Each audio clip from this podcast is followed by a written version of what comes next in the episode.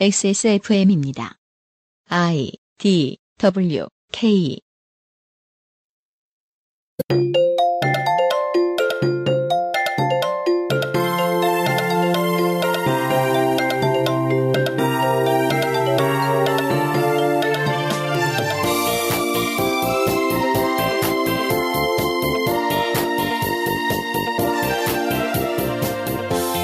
애니메, 프로레스 같은 일본의 문화가 세계로 전파되었다는 증거인 자포니즘 고유 명사들이 있지요. 요즘은 한국말로도 그런 말들이 생겨납니다. 2010년대 한국 문화의 대표 상품 중에는 웹툰이 있습니다. 이 단어부터 한국 출신이죠. 20년 남짓한 시간 동안 한국의 웹툰 시장은 폭발적으로 성장했습니다. 빠르게 성장하는 업계에는 정비가 덜 된 빈 부분이 있게 마련이고 빈틈을 찌르고 들어가 경제 정의를 흐리는 것은 인간의 본능과도 같습니다. 2018년 2월 둘째 주에 그것은 알기 싫다는 종주국처럼 발전한 한국의 웹툰 산업을 만납니다.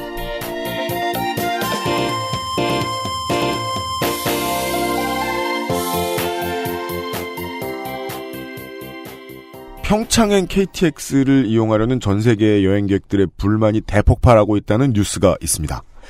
예약 객실도 바뀌고 임의로 취소도 되고 하는 등 상태가 영 안 좋은데요. 근데도 이 질의응답 게시판에 답도 안 하고 있는 상황이라는 겁니다. 코레일의 답변은 인원이 부족하다. 였습니다. 음, 박근혜 정부의 명받은 최현희 당시 사장의 필생의 역작이 빛을 보는 중이라는 얘기입니다. 인원이 부족 하면 안 되죠. 이런 불편은요. 경인 도시철도 1호선을 이용하는 분들은 익히 경험하고 계시던 것들이었을 겁니다. 오늘도 출근하는데 연착과 느린 속도에 개고생을 한 두 사람이 앉아 있습니다. 윤세민 에디터입니다. 네, 안녕하십니까. 윤세민입니다. 아주 멋들어진 라임이 있어요. 지하철과 관련된 옛말이죠. 이제는 지하철은 지켜준다. 약속 시간 어김없이 또 도축법을 예 멋있죠. 어, 그런 게 있어요. 예 근데 이제는 그렇지 않죠. 연착이 너무 심하니까 홍성갑 덕질인도 어, 코레일을 타고 왔습니다. 안녕하십니까. 경의중앙선을 대표하는 홍성갑입니다. 언제 경의중앙선은 대표 represent 언제 언제부터 대표하는데 네가 그걸- 오늘부터요. 왜냐면 지금부터 경의중앙선을 욕할 거니까요. 네 경의중앙선의 요정 홍성갑 덕질인과 오늘 함께 할 것입니다. 오늘 사연 속으로 역내에 정차하는 걸 겪었습니다. 네. 사유는 다 똑같았습니다. 음. 모모 열차를 먼저 보내야 해서 5분간 정차합니다. 네. 그거를 오늘 처음 겪으셨구나. 아니요.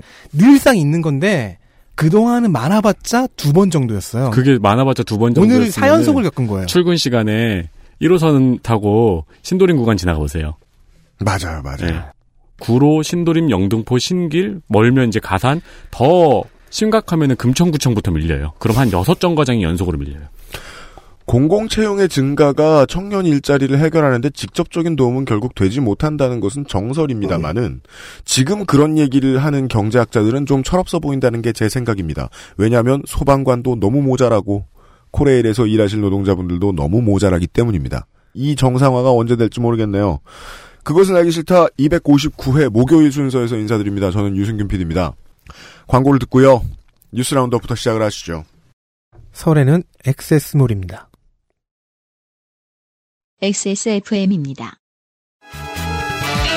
알렉스 공신보관 무르핀 2만원까지 데볼프 가방 제품 10%까지 하루니아 최대 22%까지 할인 프로넥을 사면 제주 특산물이 아로니아 진을 사면 스페셜 에디션이 커피 아르케를 3병 사면 한 병이 무료 온라인 최저가보다 저렴한 헤드폰 레노버 신학기 이벤트 늘 그렇듯 너무 다양한 빅그린의 명절 행사까지 무술년 설에도 XS몰 믿음으로 꽉 찬 장바구니 잊지 마세요. 두피 역시 피부란 사실. Big Green 엑세스몰에서 만나는 빅그린 헤어케어 시스템. 그 어떻게 그 성우분이 아, 이 스윙 재즈에 맞춰서 리드미컬한 flow가 있죠. 네, 네. 어렵게 읽으셨어요. 유면상 PD의 역작이고요. 그렇습니다. 근데 이게 아마 녹음을 하신 다음에 음악을 select하셨을 거예요. 그건 그래요. 그러니까 네. 이 이걸 진짜 차- 매치를 잘 시키신 거죠. 붙인 거죠. 네. 예.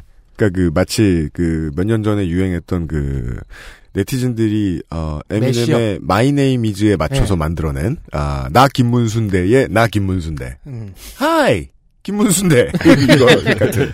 이거를 훌륭한 mashup이었습니다. 네. 이 작업을 하는 동안 제가 옆에서 이 스윙 리듬에 맞춰 춤을 추니까 유피디님이 내가 음악을 잘못 골랐나? 그리고 듣는 그 청취자분들은 잘 모르실 텐데요. 앞에 나오는 뭐 그것은 알기 싫다는 뭐 설에는 엑세스몰입니다. 네, 이거를 매주마다 새로 읽고 있습니다. 그렇습니다. UMC가 저를 미워하는 모양입니다. 분량을 줘도 뭐라 그러고 안 줘도 뭐라 그러고. 너는 날 진짜 싫어하는 것 같아요.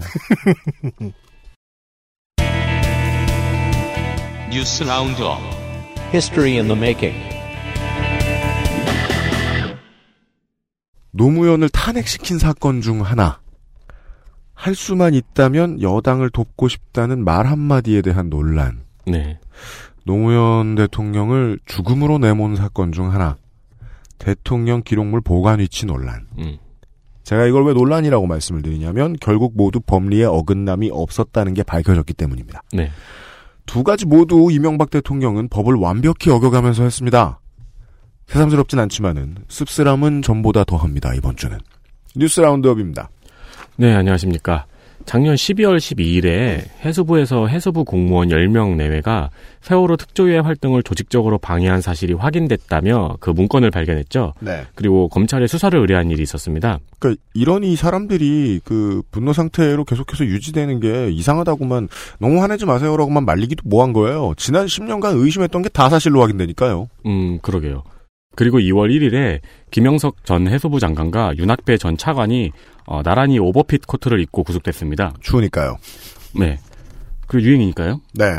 그리고 또 그 구치소의 보관실은요. 나중에 풀려나도 정말 옷 보관 상태가 좋아요. 아, 그래요? 그게 이제 사람마다 좀 다른 경험들을 가지고 있는 모양인데 음. 보통은 오 1년 만에 나왔는데 드라이에서 주는 것 같다고 아, 그 스타일러를 구비해 주고 있나요?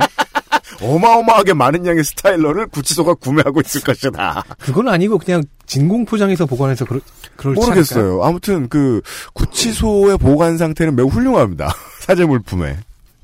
아, 이 전 장관과 전 차관은 해수부 직원들과 특조위 파견 공무원들에게 특조위의 활동을 방해하라고 지시한 혐의입니다. 네, 직접 지시입니다. 그렇습니다. JTBC는 어디서 이런 걸 매번 가져오는 걸까요? 제가 그 이런 말을 해도 그만 안 해도 그만인 소리긴 한데 그 이제 여당 관계자한테 들어보면 어, 여당 관계자들도 서로 서로 눈치를 봐가면서 얘기를 안 해줍니다. 음, 왜냐하면 어 나는 이런 거 찾으러 뭐 예를 들어 여당 관계자가 찾았다. 네. 그러면은 이걸 자랑을 못 해요. 어? 왜 청와대에선 너만 청와대 들어 청와대 들어가게 해줘? 아, 아. 여당 내에서 그걸 조심해야 되는 네, 거예요. 네. 근데 여당 의원들의 협조가 날카로운 협조가 없으면 또 빨리빨리 안 나오는 자료들이거든요. 네. 그래서 여당에서도 누가 꺼냈다라는 말은 안 하는 음. 편이죠. 어, 그래서 JTBC에서 2015년 11월 청와대 내부 회의록을 가져와서 보도했습니다. 음. 회의록에는 당시 청와대 식구들에게 내려진 지시들이 있는데요. 인물별로 알려드리지만 인물별로 청와대 식구들. 네. 청와대 식구들이란 말 말고 별다른 적합한 단어가 없더라고요. 좋네요. 마음에 들어요. 네. We are family. 그죠. 그러니까 이렇게 친분 관계가 좋다면 직원을 족같이 인물별로 알려드리자면은 먼저 안종범 경제수석에게는 해수부가 적극 대응하여 특조위의 활동을 방해하고 특조위의 그 7시간 행방을 찾는 걸 방해하라는 지시가 있었고요. 음. 조윤선 당시 정무수석에게는 기형적인 특조위를 폐지할 필요가 있다. 여당과 논의하라는 지시가 있었습니다. 네. 그리고 우병우 민정수석에게는 전교조가 세월호 참사에 대한 여러 가지 이제 활동을 하려는 것을 무력화하라라는 음. 지시가 있었던 걸로 확인됐습니다. 네. 그 적폐청산의 두 큰 갈래길 중에 박근혜 이명박이죠. 그 중에 어, 이명박 갈래길은 지금 어, 다스를 지나 사찰을 넘어 네. 저는 그 다음 스텝이 농협 해킹 사건하고 조직적인 선거 부정 정도로 다가갈 것 같은데요. 네. 박근혜 쪽 길목에서 만나게 된 것은 지금 미션은 특조위 방해 공작이죠. 그렇습니다. 예. 여기서 또 중요한 사람이 이 말을 다 전달하고 만들어냈던 당시의 이병기 전 비서실장인데 보수 언론이요. 본능적으로 사람들을 화가 나게 만드는 상대적 박탈감이 들게 만드는 미션들을 이야기들을 막 만들어내서 지방선거에 대처하고 있거든요. 음. 저희가 얘기했던 그 뭐 스포츠 관련된 것들이라든가 네. 북한 올림픽 이런 단어 있잖아요. 평양 올림픽 이런 단어 네. 같은 거 계속 재- 확대 재생산시켜내고 그리고 또 하나 지금 보수 언론이 열심히 하고 있는 것들 중에 하나가 박근혜 이명박 당시의 청와대 주요 공직자들 및 이명박 주변에 있던 사람들 이런 사람들을 실드 치느라 여념이 없습니다. 지난달에 보면 중앙일보에서 이병기 전 비서실장을 얘기를 하면서 자기가 위안부 협상 때 결과 발표 전날까지 열심히 싸웠다. 이런 얘기를 전달해주고 앉았어요. 전날까지 열심히 싸웠으면 뭐합니까? 결과가 더 중요하지. 이게 무슨 뜻이냐면 이게 전달에 그랬다는 거잖아요. 아, 이 관련 인물들을 쉴드를 쳐주기 시작하는 때는 글쎄요, 제가 보기에는 보수 언론이 얘 끌려 들어갈 것 같아. 무슨 뭔가 눈치를 까는 때가 아닌가 하는 생각도 듭니다, 살짝. 예, 그냥 소설이고요. 다음 보시죠. 저희 방송에서 한번 아파트 부실 시공 관련해서 부영그룹을 언급한 적이 있었죠. 국정감사 때였죠. 그렇습니다. 이중근 부영그룹 이중근 부영그룹 회장이 구속됐습니다. 혐의는 분양가를 부풀려 1조 원대의 부당이득을 챙긴 혐의와 그리고 부인 명의를 계열사 거래에 끼워 넣는 방식, 친인척에게 퇴직금을 지급하는 방식, 일감 몰아주기 등으로 수백억 원의 비자금을 챙긴 혐의입니다. 네, 이걸 1조 원대까지 챙길 수, 그러니까 1조 원대까지 꼽을 칠 수 있는 중요한 근거는 이제 표준 분양 원가 그리고 표준 건설비 단가 제시된 게 있는데 그 정도를 썼다라고 적어놓고 그거보다 싸게 만드는 방식이죠. 네. 이걸 선호하는 건설사들은 어떤 범죄자들 이름 공개되는 것처럼 공개되는 게 좋을 겁니다. 나중에 투자 개념으로 사신다고 하더라도 자기 집에 큰일 날 수도 있다는 거거든요. 그러니까 그 지금 개연성이 있잖아요. 그 표준 가격보다 싸게 만들었다. 그리고 지금 부실 시공 논란이 있다. 네. 개연성이 있죠. 네. 또한 2004년 횡령 사건 때 횡령한 회사 돈을 회사에 돌려주겠다고 했었어요. 음. 근데 집행유예를 받고 나서 이를 이행하지 않은 혐의도 추가, 추가로 있습니다. 그렇습니다. 교도소 들어갈 때 마음이 다르고 나올- 나올 때 마음이 다릅니다. 네. 어, 또한 이게 좀 별건인데요. 음. 이 회장의 비자금 조성 사실을 알고 이를 가지고 이 회장을 협박해서 5억 원을 받아낸 음. 계열사 소속의 박 씨도 구속됐습니다. 이게 네. 언론마다 다른데요. 음. 뭐이 비자금 조성 사실을 알았다고 보도한 언론이 있고 음. 관리까지 했다는 했다고 보도한 언론도 있더라고요. 지금은 뭐 소설 퍼런 상황이니까 경제지들이 이런 사설은 못 내겠지만 한 번쯤은 이런 소리를 할 것 같습니다. 아, 이렇게 협박도 당하고 돈까지 뜯기고 불쌍한 사람이다. 분명히 이런 말을 한 번쯤 할 거고요. 아이고. 그러니까 이게 그 그냥 뉴스만 뉴스는 하루 종일 너무너무 바쁘게 돌아가니까 이걸 못 느끼실 수도 있는데 제가 체감하는 이번 정권의 속도라는 어마어마합니다. 스피드감이 엄청납니다. 그렇죠. 인력은 여기서 부족할 것 같은데. 검경이 하는 일을 건드리지 않는 원칙을 지키는 정부와 여당이라고 하더라도 사실은 얼마든지 영향을 미칠 수 있습니다. 왜냐하면 다른 행정부는 고발권을 갖고 있으니까요. 네. 고발권이 없으면 뭐 어느 누가 행정부를 무서워하겠습니까? 여기선 공정위입니다. 잘 뒤져보면요. 공정위가 이걸 처음에 이제 알아보겠다라고 해서 신문에 살짝 뜬 게 작년 6월 초입니다. 음. 정권 인수하자마자 네. 김상조 위원장 들어가자마자입니다. 개시하자마자 고발했던 건 중에 하나가 이중근 회장입니다. 이제 첫 결실을 본 거죠. 음. 네. 엄청 빠르다. 이런 문제. 네. 예. 그랬고요. 하나 더 보죠. 얼마 전 SNS에서 화제가 됐던 옷에 구멍이 뚫려 있던 몰카남이 잡혔습니다. 처음에 인스타그램에 사진이 올라왔어요. 근데 음. 저도 그 사진을 그 당시에 본 적이 있는데 누가 봐도 의심스럽게 옷에도 구멍이 뚫려 있고 가방에도 구멍이 뚫려 있었어요. 음, 음, 음. 이거를 처음에 올리신 거는 지하철에서 이런 사람을 봤는데 의심스럽다. 라고 해서 인스타그램에 음. 올렸는데 이게 화제가 되니까 경찰이 그 남자를 잡았어요. 아, 그랬군요. 잡고 확인해 보니까 아니나 다를까 집 컴퓨터에 몰래 찍은 사진들이 엄청나게 있었던 네. 네, 사건이 있었죠. 음. 그리고 샤론 스톤은 이 업계에서 성추행을 당한 적이 있냐는 질문에 웃음을 터뜨렸습니다. 네. 그니까, 그, 샤론 스톤 선생이 파안대소하셨다는 것이 아니라, 쓴 웃음. 예. 그래미의 아티스트들은 검은 옷과 하얀 장미를 달고 나왔고요. 그 와중에 베트남 항공사에서는 축구 대표팀을 위해서 비키니 쇼를 펼쳤습니다. 그렇습니다. 그리고 최영미 시인은 지난해 계간지 황해 문화를 통해서 괴물이라는 작품을 발표했습니다. 네. 이 시에 나온 노털상 후보 이 N 시인이 누구냐는 의혹이 있었는데 N 시인. 예. 어, 최영미 시인은 문학일 뿐 현실과는 별개라고 밝히면서도 문단에서 여성 문인들이 성적인 요구를 거절하면 작품 활동을 할 수 없는 그런 현실도 밝혔습니다. 네. 아, 그럼에도 불구하고 시에 힌트가 너무 많아요. 당연합니다. 힌트가 너무 많아서 특정인이 지목이 됐습니다. 아, 지목된 문의는 30년 전 어느 출판사 송년회에서 술 먹고 뭐 손목도 잡고 격려했다면서 인정을 했어요. 최영미 씨는 어, 작품과 현실은 별개라고 말씀을 하면서도 그 문인이 제가 처음 시를 쓸 때 떠올린 분이 맞다면 변명이라고 생각한다. 그는 상습범이다. 여러 차례 성추행과 성희롱한 것을 목격했고 저도 피해를 봤다며 대한민국 도처에 피해자가 셀 수 없이 많다고 주장했습니다. 네. 솔직히 여기 지금 국문학과만 3명 앉아 있잖아요. 대학교 다닐 때 문청이셨던 분들 알고 계시잖아요. 문학 청년들. 네, 네. 이런 일 수도 없이 많았던 거. 음. 일단은 성범죄 논의 바깥의 얘기부터 제가 잠깐 드리면은요. 그 이후에 최영미 시인의 대처도 그렇고요. 이 지목하는 방식 사실상 지목했습니다. 네. 지목하는 방식도 그렇고 여러 가지 면에서 힙합의 디스 가사 쓰는 문화가 한국의 시에 스며들었다는 걸 보여주는 사건입니다. 음. 작품입니다. 네. 이게 계간지에까지 실렸거든요. 네. 야, 문화는 원래 이렇게 그 향신료 섞듯이 스물스물 섞여 들어가거든요. 이렇게 네. 이게 이- 이제 예 이거 그리고 웬만해서는 개간지 편집자선에서 걸러지는 수준의 수위잖아요. 그렇죠. 개간지 편집자도 마음 먹은 거죠. 맞습니다. 그, 아, 저 일세메트 얘기한 대로 지금 여기 앉아있는 사람 셋 다 국문과 나왔는데요.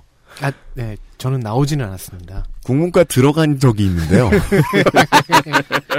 국문학과에서 공부를 했었지요. 네. 저는 이 대상이 된 시인이 확신범이라고 생각하지 않습니다. 아직까지는. 네. 아, 확정범. 네. 네. 죄송합니다. 확정범이라고 지금 생각해선 안 된다고 믿습니다. 그건 아주 중요합니다. 다만, 국문과에서요, 동기와 후배들에게 너무 많이 들었던 얘기입니다. 네. 너무 많이 들어. 저는 랩하는 양아치라고 그런 자리 잘 안 나갔어요. 불려, 네. 불리기도 않았고. 근데, 그 정도는 익히 너무 많이 들어서 안다는 거죠. 문인들의 사교 모임에서 너무 흔하게 일어나는 일이라는 것. 그쵸. 가끔씩 그 사교 모임이 룸사롱에서 일, 일어나기도 하고. 아, 그거는 못 들었네요. 그래요? 음, 그 양반들 돈이 없는데? 교수님이 내려갈 때가 있었어요. 음. 네.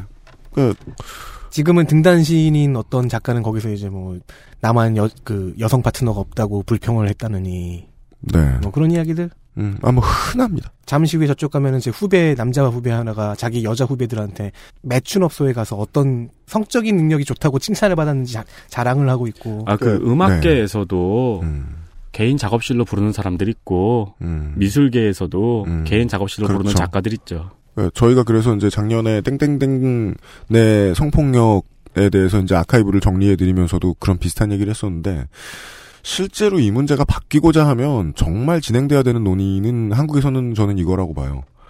어, 남자 아이들에 대한 시민사회의 교육이 너무 없습니다. 없어도. 음, 네. 네. 예. 그게 가장 직접적인 원인이라고 생각합니다. 남자 아이를 품위 있는 시민으로서 키워주고자 하는 교육 프로그램에 옛날 어른들이 거부감을 가졌어요. 네. 애 기죽는다면서. 그래서 미개하도록 뒀어요. 이게 가장 중요한 문제인 것 같거든요.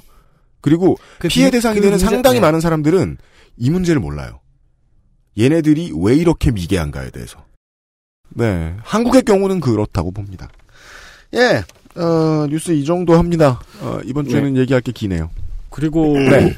과거사위 1차 조사 대상 사건이 발표가 됐는데, 아, 뭐 또 있군요. 하나 네, 더 하죠. 장자연 사건은 제외가 됐고요. 네. 네. 아, 대신 주목이 되는 게 형제복지원 사건. 아, 네. 네, 그리고 뭐 피디수첩 사건은 이제 예상에 있었고요. 네. 그리고 유성노조 노- 유성기업 노조 파괴 네. 사건하고 음. 유우성 간첩 조작 사건 등이 이제 추가가 됐네요. 네. 어, 모두 굵직굵직하고 중요한 것들이네요. 예. 저도 지금 지금 보고 있는데 장자연 씨 사망 사건에 대해서는 이번엔 빠졌군요. 네, 예. 1차에선 빠졌습니다. 대신에 소문이 풀풀 나고 있던 김학의 법무부 차관의 저는 늘 이런 단어를 썼죠. 어, 난교 사건. 네, 네. 네.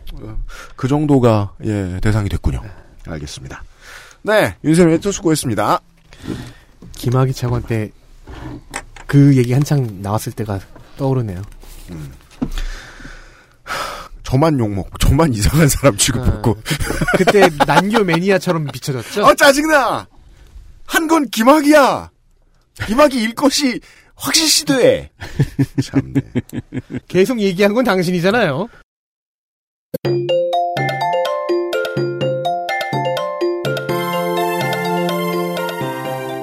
네. 아, 요 며칠 사이에요. 웹툰 유통사 투땡땡이라는 곳에서요. 과거에 연재됐던 작품 하나가 매우 부정적으로 유명해졌습니다.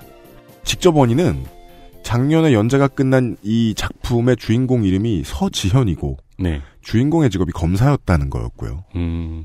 이건 우연이죠. 부차적으로는 이 작품이 사용하는 개념과 소품이 쉽게 말해 천박하다는 데 문제가 있습니다. 네. 어릴 적에 부모를 잃은 주인공이 후견인의 도움으로 검사가 된다는 베이스의 얘기를 가지고 있는데 어, 실제로 주가 되는 소재는 권력 다툼과 섹스입니다. 네. 어, 사회적으로 지탄받아 마땅한 성상납 같은 개념을 비판의 대상이 아닌 페이소스로 쓰고 있다는 게 문제예요. 근데 이런 작품이 매상이 높기 때문에 어, 이런 작품 정말 많죠. 그렇죠. 싫어하는 사람은 근처로 안 가서 그렇지. 네. 참고로 저 이 작품 본 적이 있었어요. 지금 막 떠올랐는데 음, 전에 이렇게 웹툰 그냥 지나가면서 이것저것 몇 편씩 보고 음, 옮겨가고 보고 옮겨가고 하다가 걸렸던 거예요. 음. 무슨 내용인지였는지 지금 한 한두 장면 빼고 다 하나도 기억이 안 나요. 그 정도로 기억에 안 남는 작품이었어요. 그랬습니까? 네. 중요한 원칙은 있습니다. 그 이건 이제 문화 콘텐츠니까 섹슈얼 환타지가 지탄의 대상이 되서는 안 됩니다. 근데 그걸 얻는 과정을 가급적 비윤리적이고 미개하게 그리는 건 혼나야죠. 네. 예. 아주 오랫동안 한국 영화도 이런 방식을 되게 많이 썼기 때문에 왜 우리한테만 이래라고 웹툰 유통업체나 작가는 생각할지도 모르겠어요. 그 성을 너무 자극적으로 심하게 말하면 아주 상스럽게 변형시켜서 판매하는 전략이 쓰인다는 거는 그 시장은 그렇게 했을 때 돈이 꽤 되는 시장이라는 얘기입니다. 네. 그거 하나 확실합니다. 이 황금알 생산 시장에 대한 얘기를 해볼 겁니다. 평생 웹툰을 보면서 살아온 구독의 달인 홍성갑 덕질인이 나와 있습니다. 거짓말입니다. 라고 얘기하려고 했는데 방금 전에 이 웹툰을 본 적이 있다는 얘기를 괜히 했네요. 그잖아, 놈아. 젠장. 네, 시작해 주십시오. 네. 그것은 알기 싫다에 출연한 지도 매우 오래된 홍성갑입니다. 네. 사실 이 프로그램을 최초 기획하는 걸 네. 옆에서 UMC 옆에서 구경하다가 네. 출연도 하게 되고 음. 이렇게 유일하고 대표적인 고참 패널의 위치까지 오게 되었다니 누가 그걸 인정한다고 자꾸 고참고참 이거 난리야. 보세요. 아니 근데 예, 오래 가는 사람이 강한 거네요. 그렇죠. 적자 생존입니다. 적응한 사람이 강한 것입니다. 그러니까 저의 방송 커리어가 곧 XSFM의 역사를 할 수 있죠. 너의 방송 커리어는 XSFM의 적자야. 어, 그렇죠. 서자가 아니라 적자입니다. you bastard. you know nothing. 그동안 많은 주제를 탐구하고 취재해 왔습니다. 제가요. 네. 오늘 아는 내용을 것도 없는 주제. 시끄러워요. 네. 오늘 내용을 시작하기에 앞서 과거 치 과거 했던 취재들의 현재 지점을 간단하게 짚어보겠습니다. 왜? 누가 그러래? 다왜이 지금 웹툰 얘기했더니 자기 소회를 떠들고 있어. 다 이 회사에 의미가 있는 취재였습니다. 네. 자기 소개서 아닌가요? 그러니까. 사실 그걸 겸하고 있기도 해요. 요즘 유입된 그 청취자분들께 제가 누군지를 알려드려야 됩니다. 최근 이경혁 칼럼니스트가 패널로 등용됨에 따라 제게서 게임 테마를 앗아가셨죠. 불만두 얘기해? 언젠가 네. 이슬람 테마도 좀 뺏기지 않을까 두렵습니다. 갑자기 뭐 어디서 진짜 한국말 조- 열나 잘하는 아랍이나 그 동남아의 이- 무슬림을 데리고 올 수도 있어요. 네. 166A, B회에서 할랄 food 생산 단지를 다루면서요. 어, 익산에 이어 제주가 비슷한 업종 유치에 도전한다고 했는데 음. 결국 이 시도 실패했습니다. 네. 육, 그, 저, 육지라고 보통 표현하죠. 예. 육지에서도 교회에서 막 원정 갔대요. 네. 예, 거기 반대 시위한다고. 한편 이번 평창 올림픽에 참가하고 또 놀러 오게 될 무슬림 선수와 관광객들의 편의를 위해 강릉시는 무슬림 기도실을 임시로 설치하려고 했었습니다. 이게 강릉시만 해야 되는 일입니까? 평창군도 해야 되고, 정선군도 해야 되고, 다 해야 돼요. 일단 그럼요. 강릉시는요. 원주시도 해야 되고, 예. 하지만 강릉시에는 하나님의 군대 저력을 보여주겠다는 이상한 슬로건을 내건 어떤 단체들 덕분에 이게 홀딩으로 전환돼 이거 버렸습니다. 반란죄로 다스려야 되는 거 아닌가요? 이게 진짜 이런, 이런 류의 국가 망신을 이렇게 광범위하게 잘 시킬 수 있다니. 광- 망신을 느껴보시죠. 자, 음. 평창 올림픽 이슬람 대책 강원도민 운동본부는 강원도민의 혈세 드립도 치고 이런 워딩을 썼어요. 음. 무슬림이 하루 다섯 번 기도한다고 하는데 기독교인도 새벽 기도 꼭 해야 하는 사람이 있다. 관련원들이 또 쳤습니다. 관련이 없죠. 왜냐면 무슬림의 하루 다섯 번 기도는 의무거든요. 그럼 난 그죠. 뭐라고 얘기해야 돼? 무슬림은 하루 다섯 번 기도를 해야 되는데, 그걸 안 하면 일상생활이 안 아니, 돼요. 그러니까 이거- 나는, 저는 새벽에 라면을 먹고 싶을 때가 있습니다. 그런 말 아니야. 이거 만약에 이 사람이 저한테 무슬림이 하루 다섯 번 기도한다고 하는데 기독교인도 새벽 기도 꼭 해야 되는 사람이 있다 그러면은 하세요. 네. 그 말이면 하게 되죠. 두라는 얘기잖아요. 네. 이건 따라서. 참고로 이 무- 무슬림 기도실은 강릉시 무슬림 기도실은 다른 종교를 가진 사람도 들어와 기도할 수 있는 그런 공간으로 기획되고 있었답니다. 이게 이 우리나라 이 교회 개신교 개신교의 이런 진상짓이 앞으로 점점 더 심화될 거예요. 네. 점점 먹을 게 없어지고 있거든요. 네. 그렇죠. 네. 그리고 목사들을 그렇게 많이 찍어냈는데 그 사람들 지금 먹을 게 없어지고 있어서 아마 점점 이 진상짓이 점점 심해질 거예요. 그 지금 한창 그 선수와 관광객들을 대상으로 저들은 테러리스트다라는 드립을 치지 못해 안달이잖아요. 아우, 속상해. 진짜 부끄러워 죽겠습니다. 한편 157A, 158A, 171A, B, 172A에 이르면서 길게 취재했던 동국대 사태. 네. 총장을 끌어내리지 못했습니다. 그렇군요. 어떻게 너가 취재하면 다 이렇게 이 사건의 중심이었던? 어, 이 사건의 중심이었던 한만수 교수는 관련 재판과 손배소와 가처분에서 모두 승소하긴 했습니다. 아, 네. 다만 총장인 보광 한태식은 여전히 총장이고요. 학내 목소리들 및 자신의 과거 발언과는 정반대의 방향으로 대학을 경영하고 있는 중입니다. 그 마지막 방송 이후 보광 총장은 추가 논문 표절 의혹, 교비 횡령 의혹, 조교 노동권 침해 수사 등의 풍파를 겪었습니다. 네. 요즘의 이슈, 그러니까 바로 며칠 전의 이슈는 동국대 청소 노동자분들이었는데요. 몇년 전에 이 건을 취재할 때도 이분들이 그때 시위 중이셨어요. 네. 그게 계속 이- 이어져 내려오고 있는 거죠.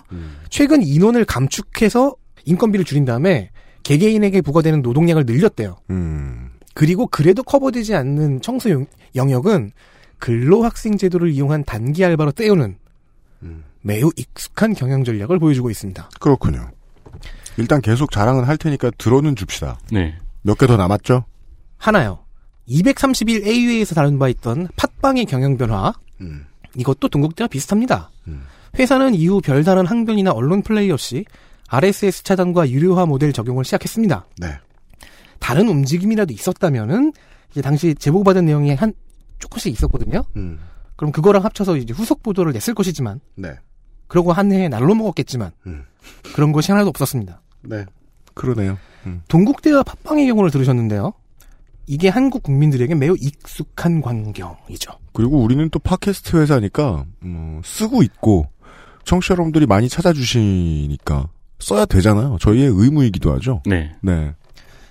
한국 대한민국이라는 나라에서 살면서 이제 온몸으로 체득한 맥락이 부합하는 모습이죠. 세상은 저렇게 돌아가더라. 우리가 살고 있는 세상. 음흠. 그리고 오늘과 내일 그 익숙한 맥락에 부합하는 사례를 하나 더 보게 될 것입니다. 그러자면 우리는 모바일 시대 이후에 만화에 대한 공부를 약간 해야 합니다. 이게 여기- 서문이네요. 여기까지 토토로 음악을 잔잔하게. 아, 소데스네. 네. 아, 내가 내 무덤을 팠구나. 아, 야빨이. 인생이 미워요. 그리고 마지막에 다시 이제 소리 볼륨이 커지면서 광고 들으시죠. 그것은 알기 싫다는 더 편해진 마지막 선택. 평산네이처 하루니아 C 시리즈에서 도와주고 있습니다. XSFM입니다.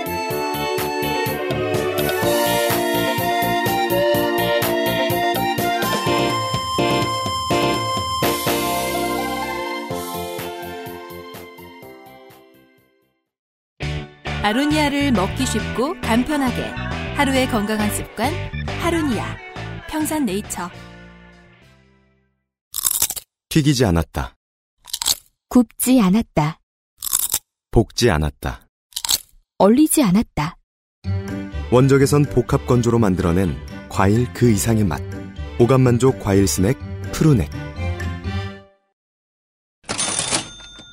만화 역사를 공부하자고 했는데 갑자기 광고를 하게 됐습니다. 평산네이처의 설맞이 프로모션을 문의했대요. 얼쑤. 현재 하루니아 22% 할인. 아로니아 구입 시 special edition이 아니죠. addition 증정 등 마지막까지 짜고 또 짜내어 이미 프로모션 중이다. 그래서 no. 더 어찌해볼 도리가 없다. 네. 더그는 못 깎는다. 네. 평산네이처 창사 이래 가장 싼 가격으로 가장 그럴듯한 증정품을 얹어드리는 중이다. 라고 하시네요. 네. 솔직히 싸져도 너무 싸지긴 했어요. 제가 처음부터 같이, 이 회사 창사 때부터 같이 했지 않습니까? Special edition, 아, 여기 또 edition이라고 적어놨네요. 그렇게 맞춘 게 맞아요. addition은 음. 누구한테 선물로 주기도 매우 비싸 보이고 그럴듯합니다. 이게 속된 말로 간지는 합니다. 네. 이미 많은 분들이 맹렬히 구입하고 있지만 음. 설 선물로 아주 좋습니다. 이게 설 선물로 진짜 좋다는 증거가 저희 집에서 있었는데요. 네. 제가 어머니 그 작년 어버이날 때 음. 선물로 이거를 사드렸거든요. 아버지하고 네. 두분 다 추석 때 재활용하셨어요. 그렇습니다. 왜 왜냐면은 이 아로니아가 작년에 홈쇼핑에서 엄청 밀었거든요. 음. 홈쇼핑에서 그렇게 미니까 요즘 그 어르신들이 음. 아로니아에 대한 선호도가 엄청 높아졌어요. 네. 그죠. 이게 처음에 평산네이처가 이걸 시작할 때만 해도 거의 원조급에 가까웠는데 5년, 6년 사이, 6년 됐죠, 이제. 6년 사이에 레드오션이 돼버렸어요. 네. 이제 한국에서도 막 기르고, 이게 막 최고급을 수입하고, 제일 진하게 하고, 이런 메리트가 있음에도 불구하고, 경쟁 상대가 엄청 많이 늘긴 했어요. 음, 네. 그래서 나중에 이제 선물용 이 에- 에- special addition은 이쁘잖아요. 와인병처럼. 네. 선물용 아니고 그냥 bulk로 드리니까 또 되게 잘 드시더라고요. 네. 훨씬 묽은, 이제 큰 기업의 제품들을 쓰셔, 쓰셔, 어, 드셔보시는 분들께 선물로 괜찮을 것 같습니다. 이건 제 궁금증인데요. 네. 이 special addition A가 들어간 addition은 음, 작년이었나 재작년에 이거 처음 나올 때 음. special edition에 오타가 나서 이렇게 된 거잖아요. 그때 그말 생산된 절대 안 하려고 그랬는데. 그때 네. 생산된 박 그 잘못 생산된 음. 그 박스를 아직도 쓰고 있는 겁니까? 아니면 그 아니죠. 오타를 그대로 계승하면서 새롭게 아니죠. 박스를 만들고 있는 겁니까? 오타를 인정할 수 없는 거죠. 그렇습니다. 아, 오타가 독심. 아, 닐 수도 있어요. 음. 아 잘못이 아니랄까? 일종의 무오설이군요. 그렇습니다. 우리는 잘못되지 않았다. 평산네이처 무오설. 네. 안에 있는 내용물에는 오류가 없습니다. 근데 팟캐스트를 하는 입장에서는 생각해보면 평산네이처는 무오할 것 같기도 해요. 아, 네. 가장 오래된 광고주. 평산네이처의 소식을 전해드렸습니다. 자, 인터넷 혁명을 지나서 모바일 혁명이 온 현지를 우리는 살고 있습니다. 요즘 온라인으로 서비스되는 만화를 가리키는 용어가 전 세계적으로 음. 크게 두 가지입니다. 네. 하나는 webcomic, 또 하나는 웹툰입니다. 전자는 영미어권에서 만들어진 말이고. 아니요, 한국 외 전체입니다. 네. 그러니까 만들어져서 퍼진 거고. 네. 웹툰은 한국에서 만들어진 말이죠. 예, 세계의 대부분은 webcomic이라는 용어와 형태가 더 일반적입니다. 음. 이건 별거 없어요. 그냥 출판 만화의 연출을 그대로 모니터 화면에 갖다 때려 박은 겁니다. 음흠. 그런데 이건 시작이었고요. 그 스캔본 같은 형태겠죠. 네, 그렇죠. 근데 이제 그게 제일 초기의 형태고요. 현재는 많이 발전했습니다. 중간에 뭐 애- 애니메이션이 간단한 GIF가 들어가기도 하고. 그죠. 그 저기 옛날에 봉천동 귀신이 그걸로 한번 혁명을 일으킨 맞아요. 적이 있었죠. 봉천동 귀신. 제가 마블과 DC에서 경험한 거는 컷을 보여줘요. 그냥 컷에 그러니까 한 페이지에 컷이 여러 개가 있지 않습니까? 음. 컷 하나를 보여주고 클릭이나 터치를 하면 다음 컷으로 이렇게 샥 카메라가 넘어가는 음. 형태입니다. 그거 네이버에서 옛날에 했어요. 마블과 DC는 그 그들이 미는 주요한 만화 에피소드 전체를 다 그렇게 꾸며요. 그러면서 이제 주요 페이지에서 음성 효과가 나오고 네. 이거는 이제 카메라가 넘어가는 식이니까 어, 조작성도 있고요. 다르게 보면 또 출판 만화의 컷 연출을 포기하지 않으려는 시도죠. 애니메이션 맛도 좀 납니다. 네. 한국의 경우에는 출판 만화의 연출법을 포기했습니다. 그리고 그러면서 새로운 연출 문법을 개척했죠. 네. 모니- 독서의 새로운 형태죠. 모니터가 아닌 모바일 화면의 스크롤 기능에 주목해서 상하로 이어지는 페이지 문법을 만들어냈고요. 이 형태의 만화는 한국 특유의 웹툰이라는 용어로 명명되었습니다. 네. 웹툰은 이제 내적으로는 이제 상하 스크롤의 배열 연출을, 외적으로는 특정 플랫폼의 독점 연재라는 특징으로 요약이 됩니다. 음. web comic이 현재 가 있는 지점인 컷 이동 시퀀스, 카메라 이동 시퀀스와 웹툰이 가 있는 스크롤 배열이 현재 만화라는 장르가 모바일 온라인에 적응한 두 가지 길입니다. 그래서 옛날에 출판 만화 때 활동 혹은 네. 공부를 하시다가 지금 웹툰에서 활동하시는 작가님들은 컷 분할 공부를 다 새로 하셨다고 네. 그러죠. 네, 웹툰에 맞춰서. web comic이라는 건 일단 웹상의 만화 전반을 일컫는 용어로 시작했기에 게재되는 플랫폼이라는 특성은 였습니다. 음. 반면에 웹툰은 시장의 성장을 플랫폼이 견인을 했죠. 그렇죠. 그래서 플랫폼에 종속되는 측면이 짙습니다. 사실 이런 문제를 보면은 저는 그 마린블루스의 성계군 생각이 계속 나긴 하는데 그분 UMC 팬이잖아요. 아 그러네요. 생각해 보니까 잘 계신가요? 네. 엄청 잘 계세요. 진짜요? 네. 네, 형보다 더잘잘 계세요. 음, 나도 요새 못 잊진 않는데 그걸로 경쟁할 수는 없어. 네. 서로 이제 계속 못생기고 늙어가는 처지죠. 웹툰의 최초 시작 이후에 네. 시장이 열리고 음. 폭발하면서 즉 빅뱅이 일어나면서 네. 포털 사이트 네이버와 다음이 그 견인차 역할을 했습니다. 음흠. 포털의 최초 수익 모델은 이랬습니다. 작품으로 조회수를 얻어요. 음. 그리고 조회수로 광고 수익을 얻는다. 네. 이게 기본 모델이죠. 음. 그리고 이후에는 레진 코믹스를 필두로 한 유료 형태의 수익 모델이 등장했습니다. 고정 팬이 있으니까요. 네. 웹툰이 플랫폼에 종속된다는 것은 출판 만화의 연재 잡지 시스템의 온라인 버전이라고 봐도 될 것 같습니다. 그렇습니다. 그러면 오프라인 잡지에서 편집자 역할을 할 사람이 필요하죠. 그러죠. 이 직책을 요즘은 PD라고 부릅니다. 음, 네. 요새는 아무데나 PD입니다. 저도 PD고 유면상도 PD입니다. 이것도 프로듀서의 약자인가요? 그렇죠? 음, 설마 뭐 NLPD의 PD겠습니까? 그럴 수도 있죠, 뭐. 아, 네. 네. 사구치 논쟁하고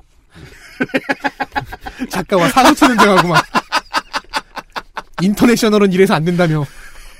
포- 미워하고. 포천 떡갈비 뭐 이런 걸 수도 있고. 네. 거기서도 팔겠죠. 네. 작가와 작품의 방향성을 논의하고 뭐 틀을 그려주고 여기까지 가시라 뭐 이렇게 한계선도 그어주고 하는 수준의 딥한 PD에서부터 오탈자 잡는 정도의 PD까지 네. PD 개개인의 업무 스타일이나 뭐 그 역량은 천차만별입니다. 우리가 그 표준화는 안돼 있어요. 일본 만화에서 보는 편집자의 역할은 굉장히 크잖아요. 미국 만화 에서도 그렇죠. 미국 그래픽 노블에서도. 네, 그래픽 노블에서는 편집자의 역량이 작가보다 훨씬 크고 네. 그 일본 만화에서 보면은 거의 콘티를 같이 짜는 수준이잖아요. 네, 제안하기도 하고. 네. 그 한국은 그런 거 잘 없는 편입니다만은 미국 같은 경우에는 소설가들한테 이런 PD들이 붙죠. 네, 평상시에 생활을 아예 다 관리해주는 사람들 수준으로. 그죠. 예, 매니저라고 자기를 지칭하기도 하고요. 네. 혹은 네. 에이전트라고도 하기도 하고요. 실제로는 편집자에서 파생된 직업입니다. 네. 자, 그러면 다음 문제는 작가는 어떻게 돈을 버느냐죠. 굿즈나 뭐 영상화, 게임화 같은 2차 저작권은 일단 뺍시다. 네. 그건 작품이 뜨거나 아, 충분히 사랑받고 난 다음의 이야기니까요. 네. 자, 무료 플랫폼의 경우에는 원고료로 해결하고요. 음. 유료 플랫폼의 경우엔 수익 시어가 기본 형태입니다. 음. 유료 플랫폼도 어, 옛날 아이큐 점프처럼 네. 원고료를 주는 방식으로도 할 수 있을 텐데요. 그렇게 되면 작가한테 너무 불리하죠. 아 그래요? 그렇죠. 작가는 예를 들어 원고료로 천만 원을 받았는데 음. 뭐 그렇게까지 받는 사람 많지 않지만 실제 천만 원을 줬다고 쳐요. 음. 근데 작품이 10억이나 1억, 뭐 1억, 10억 이렇게 수익을 냈다고 치면 망한 거죠. 그건 작가한테는 재앙이죠. 근데 불공평하다는 것이 법리에 어긋난다는 건 아닙니다. 네. 그래서 계약서를 처음에 썼다. 나 통으로 천만 원만 받을래. 라고 했으면 끝난 게임인 거잖아요. 실제로 2차 저작권의 경우엔 그렇게 해서 작가가 거의 헐값에 2차 저작권을 넘겨버렸던 사례가 있습니다. 아 그래요? 네. 많을 수 있죠. 지금도 있을 거예요. 일시불로 그냥 그 넘겨버렸어요. 토리야마 아키라가 드래곤볼 1권 원고료를 드래곤볼 30권에서 받진 않았을 거 아니에요? 음. 그죠. 나중에 계약은 갱신될 수 있죠. 이것은 기준이 약간 있습니다. 음. 자, 둘 모두 원고에 대한 대가를 지불하는 것이라 똑같은 고료라고 부르는데요. 둘은 원고료와 수익 share. 정확하게는 엄밀하게 말하기 위해서는 원고료와 수익 share를 이제 다른 용어로 분리를 해야 되죠. 지금 윤세민이 말한 그런 케이스, 토리야마 아키라와 같은 케이스는 음.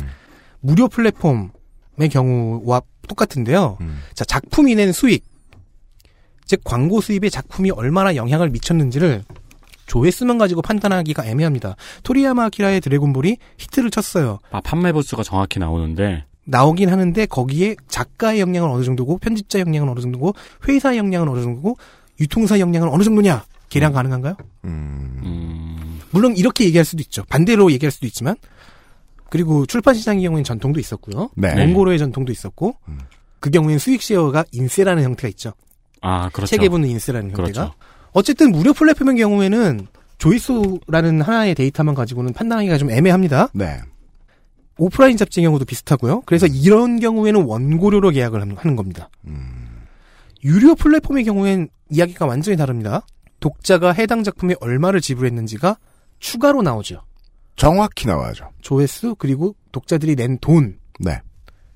따라서 수익을 회사와 작가가 분배하는 형태 수익 쉐어가 기본 모델이 될 수밖에 없습니다. 음. 그리고 여기에서 미니멈 개런티라는 개념이 등장합니다. 미니멈 개런티. 중요한 단어인가 봐요. 예, 매우 중요한 단어입니다. MG. 오늘 이 MG만 이해하셔도 음. 수업 다 들은 거예요? 그렇습니다. 새마을 금고. 그쵸. 학교 선생님이 이렇게 말해가지고 진짜 그것만 이해하면은 시험에 딴 거 내잖아요. 나쁜 새끼들이었어요. 진짜. 네. 그러고서는 마지막 장에 나가며 이런 데서 문제 낸다? 음, 맞아요. 여러분 저희는 시험을 내지 않아요. 윤리 이런 거 문제 내고? 지금 많은 근데 새마을 금고는 왜 MG일까요? 마을 금고요. Oh my god. My god. 아니 저는 machine gun 저는 그렇게 짐작을 했거든요. 그거 보자마자 설마 다른 의미가 있을까요? 마리화나 good. 너무 막 던졌나? 네, 나오는 대로 지껄이고 계시죠, 지금. 덕질인이. minimum guarantee에 대해서 좀 알아보도록 하죠. 네, 국내에서는 레진 코믹스의 MG 제도가 가장 잘 알려져 있습니다. 음, 생각해 봅시다. 작품을 냈어요. 음, 수익이 너무 적으면 회사도 작가도 망하죠. 음.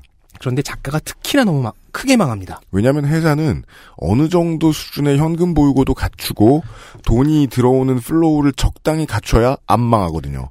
품도 있다는 거죠. 네, 안 망한 상태의 회사라는 건 회사의 기본입니다. 네. 근데 자연인으로서의 웹툰 작가는 망하면 그냥 망하죠. 내 작품 망하면 내가 망하는 거니까요. 네.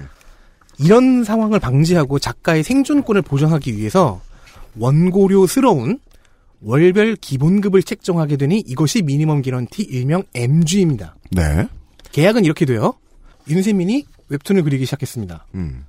뭐 XSFM의 일상툰 뭐 이런 것들을 무슨 성남 84 이렇게 아니요 UM 아 네. 네. 이런 작가가 되는 뭐 거예요. 주인공 UMC와 유면상 네. 뭐 이런 식으로 해서 그리기 시작했습니다. 네. 계약을 했어요. 음. 유료 플랫폼에 냅니다. 음. 회사는 MG를 월 200만 원으로 정했고요. 음. 수익 배분율을 5대 5로 맞췄다고 가정합시다. 네. MG 200, 수익 배분 5대 5. 음. 작품이 월 수익을 200만 원 이하로 내잖아요. 음. 그러면은 윤세민은 200만 원만 받습니다. 그죠. 그 계약 내용상에서 웹툰 회사는 손해를 약간 보더라도 미니멈 개런티를 해주겠다는 약속을 한 거죠. 네. 그리고 네. 200만 원 이상이 되면 그때부터 금액을 회사와 윤세민이 5대 5로 나눠 가지는 겁니다. 210만 원의 수익이 나면 작가는 205만 원을 가져가게 되는 거죠. 회사는 5만 원을 가져가고요. 2천만 원을 벌게 되면 작가는 최초의 미니멈 개런티 200만 원에서 그 다음부터 넘어가는 아, 네, 수익 맞아요. 1,800만 원. 그걸 반으로 갈라서 그래서 각 작가는 1,100을 가져가고 그렇죠. 회사는 900을 가져가죠. 맞습니다.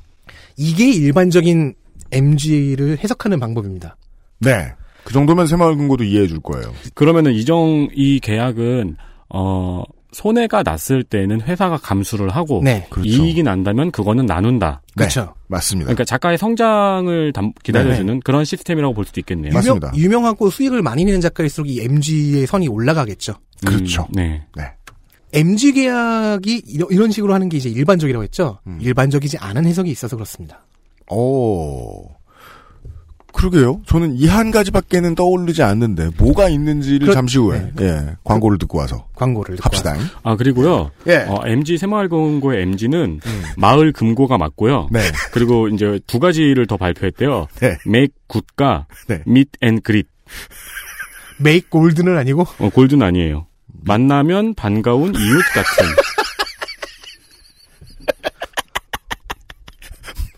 마리화나 굿이 훨씬 낫겠다.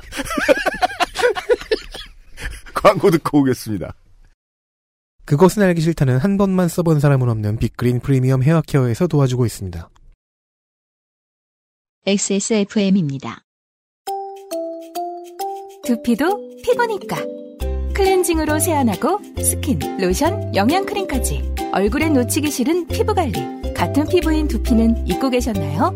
짜증나고 힘든 일상으로 지친 두피와 모발을 새로워진 빅그린 투쓰리 프리미엄 샴푸에 맡겨주세요. 소중한 내 두피와 모발의 변화. 잊지 마세요. 두피 역시 내 소중한 피부란 사실. 두피도 피부니까. 빅그린 투쓰리 프리미엄 daily scalp 샴푸. Big Green 같이 쓰면 더 좋아요. 투쓰리 트리트먼트, 투쓰리 헤어팩. 무술 연설에도 XS몰 믿음으로 꽉 찬 장바구니 MG는요. 네. 일단 밀리그램이고요. 그리고 어디까지 가나 그 보자. 마다가스카르 웹페이지의 국가 코드고요. 어, 그렇구나. 예, 마다가스카르 구글은 구글.mg인 아. 거죠. 오. 마그네슘. 몽골리아의 country code도 MG고요. 오늘은 minimum guarantee에 집중하도록 합시다. 네, 알겠습니다. 하지만 핸드폰에서 눈을 떼지 못하는 저 두 사람을 보라. 네, 뭐 재밌는 거구나. 저는 재밌는 거를 찾고 싶어가지고. 마리화나 good을 이겨보라고. 네. 네. 미니멈 개런티가 우리가 아까 말씀드렸던 최초의 얼마를 보장해주고 그 다음부터 수익을 몇 대 몇으로 가르는 네. 그 방식이 아닌 미니멈 개런티가 웹툰 업계에 있다라는 얘기까지 드렸습니다. 예, 첫 번째 바리에이션을 들려드리겠습니다. 아까 했던 윤세민의 계약을 기준으로 설명해 보죠. MG는 200만 원이었습니다. 첫, 네. 첫 달에 수익이 150만 원이 나왔어요. 아니, 작가명 성남 84. 네. 네. 제 85년생 아닌가?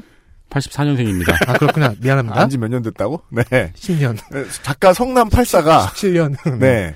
그 웹툰 업체와 계약을 했어요. 미니멈 개런티 계약을. 미니멈 개런티 200만 원인데요. 음. 첫째 달에 수익이 150만 원이 나왔어요. 그러면 저는 200만 원을 받고 회사는, 회사는 50만 원을 날린 거죠. 그렇죠. 그런데 둘째 달에 수익이 250만 원이 나왔어요. 음. 앞선 일반적 해석의 경우에는요. 초과분인 50만 원을 회사와 작가가 5대5로 나누겠죠. 그럼 저는 225만 원을 받겠네요. 회사는 25만 원을 가져가고요. 네. 그런데 다른 해석이 있습니다. 음. 자, 회사 입장으로 가야 됩니다. 음. 회사는 첫 달에 마이너스 50만 원이었죠. 네. 그럼 둘째 달에 플러스 50만 원을 이걸 메꾸는 용도로 쓴다는 해석입니다.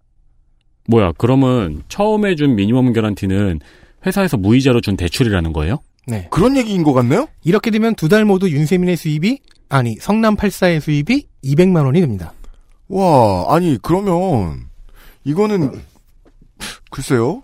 어떻게, 뭐, 회사 사람들은 어떻게 생각할지 모르, 그 회사 사람들은 어떻게 생각할지 모르겠습니다만은, 이걸 미니멈 개런티라고 불러주면 안 되죠. 왜냐면, 미니멈 개런티라는 거는, 돈을 받는 일용직 근로자 입장에서 미니멈 개런티인 건데, 지금 이거는, 회사와 일용직 근로자 양쪽 모두의 미니멈 개런티잖아요. 네. 이렇게 되면. 네, 악용으로 볼 수도 있는데요. 아직 그 UMC는 화내지 마시고요. 화, 화안 냈어? 이게 내가 어떻게 화를 낸 거예요? 이거는 계약 당시에 마리화나는 좋대는데. 회사가 음. 이렇게 해석함을 설명했다면 그리고 계약서에 명기했다면 문제가 되지 않습니다. 이런 해석 방식을 누적 MG라고 합니다. 그러면은 이 경우에는 음. 그런 계약 사항이 포함이 돼야겠네요. 그렇죠. 설명을 해야죠. 영원히 회사에서. 영원히 인기가 없을 경우 그 손해분에 대해선 차후 청구하지 않겠다라든가. 그렇죠. 그런 것도 필요하겠죠. 음. 즉, 이 누적 MG는 하나의 variation이고요. 네. 현재로서는 MG의 한 형태로 인정받고 있습니다. 누적 MG. 네. 그리고 처음 들었을 때, 제가 처음 들었을 때 너무너무 신기했던 해석의 variation이 하나 있습니다. 아, 또 다른 형태의 MG가 있습니까? 이것은 앞선 일반 해석과 누적 MG와는 차원이 다릅니다. 다시 어, 성남 84의 MG 200만 원 그리고 5대5 분배 설정을 가죠. 네. 이 앞에 두 해석의 경우에는 어쨌든 작가에게 MG랍시고 지급되는 200만 원 금액을 선 공제해두고 그 후에 분배하는 개념이죠. 네. 그걸 일반적으로 가져가다 아니면 누적으로 가져가든 음. 여기엔 정반대가 있습니다. 정반대요. 이번에는 다시 회사, 회사 입장으로 가야 되는데 좀 더 딥하게 가야 됩니다. 자, MG가 200만 원이 나간다는 것은 작가가 이미 200만 원의 수익을 먼저 가져갔다는 의미로 해석될 수가 있죠. 음. 따라서 5대5 분배라면 회사가 작가만 작가가 가져간 만큼의 수익인 200만 원을 가져가야 합니다. 음. 그리해서 월 수익이 400만 원이 넘어야 그때부터 수익을 분배하는 겁니다. 음? 음. 어이없죠. 가만 있어 보자. 작가는 MG로서 200만 원 이미 가져갔죠. 음. 그러면 우리도 200만 원 가져가야지. 그래야지 공평하잖아. 그렇게 한 다음에 라고 얘기하는 겁니다. 어, 총 수익이 400이 넘는 그 시점에 분배를 해주겠다. 410만 원 나오면 205, 205 가져가는 거예요. 음, 근데 그 전까지 회사가 계속 손해를 봤던 거에 대해서는 나중에 뭐 따로 청구하거나 책임을 묻지 않는 그거는 거겠죠. 또 다른 이야기죠. 음. 혹시 모르겠죠. 이렇게 되면요. MG 200만 원이라는 조항은 음. 사실상 400만 원이 되어버립니다. 그러네요. 그래요. 이것이 앞에 두 경우는 선공제 후 분배였잖아요. 네. MG가 두 배로 뛰는 음. 이 마법은 선분배 후 공제의 마법입니다. 아. 하여간 돈 놀이는 참 어려워요. 근데 나쁘지 않을 것 같기도 한데요. 어쨌든 작가는 어 자기 만화로 그러니까 400만 원 이상의 수익이 발생하기 전까지 200만 원은 계속 보장이 된다는 거잖아요. 아니죠. 성남 84가 300만 원의 수익을 그 특정 날이 올렸다고 생각해 보죠. 이 방법이면 200만 원만 받아요. 아, 그... 앞에 두 방법이면 그렇지가 않죠. 아, 그렇네요. 네. 네. 50만 원을 받- 받을 수 있는 게 없어져 버려요. 아니, 초과본 수익에 대한 보장이 되지 않는 거는 네. 옳- 옳은 일이 아니니까요. 네. 바로 이 선분배 후공제의 마법을 부린 회사가 현실에 있습니다. 음, 레진 코믹스입니다. 그렇군요.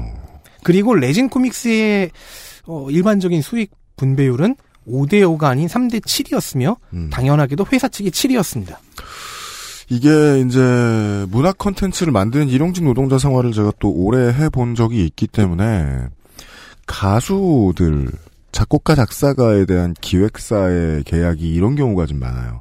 음반 옛날에는요 음반 한 장 팔렸을 때 돈을 못 받는 가수들이 댄스 가수들 같은 경우는 돈을 거- 아예 못 받는 가수들이 정말 많았는데 그래도 그나마 후하게 해준다고 하는 곳들이 종종 7대 3을 불렀어요. 네. 8대 2 당연히 7이나 8이 회사 네. 쪽이었고요.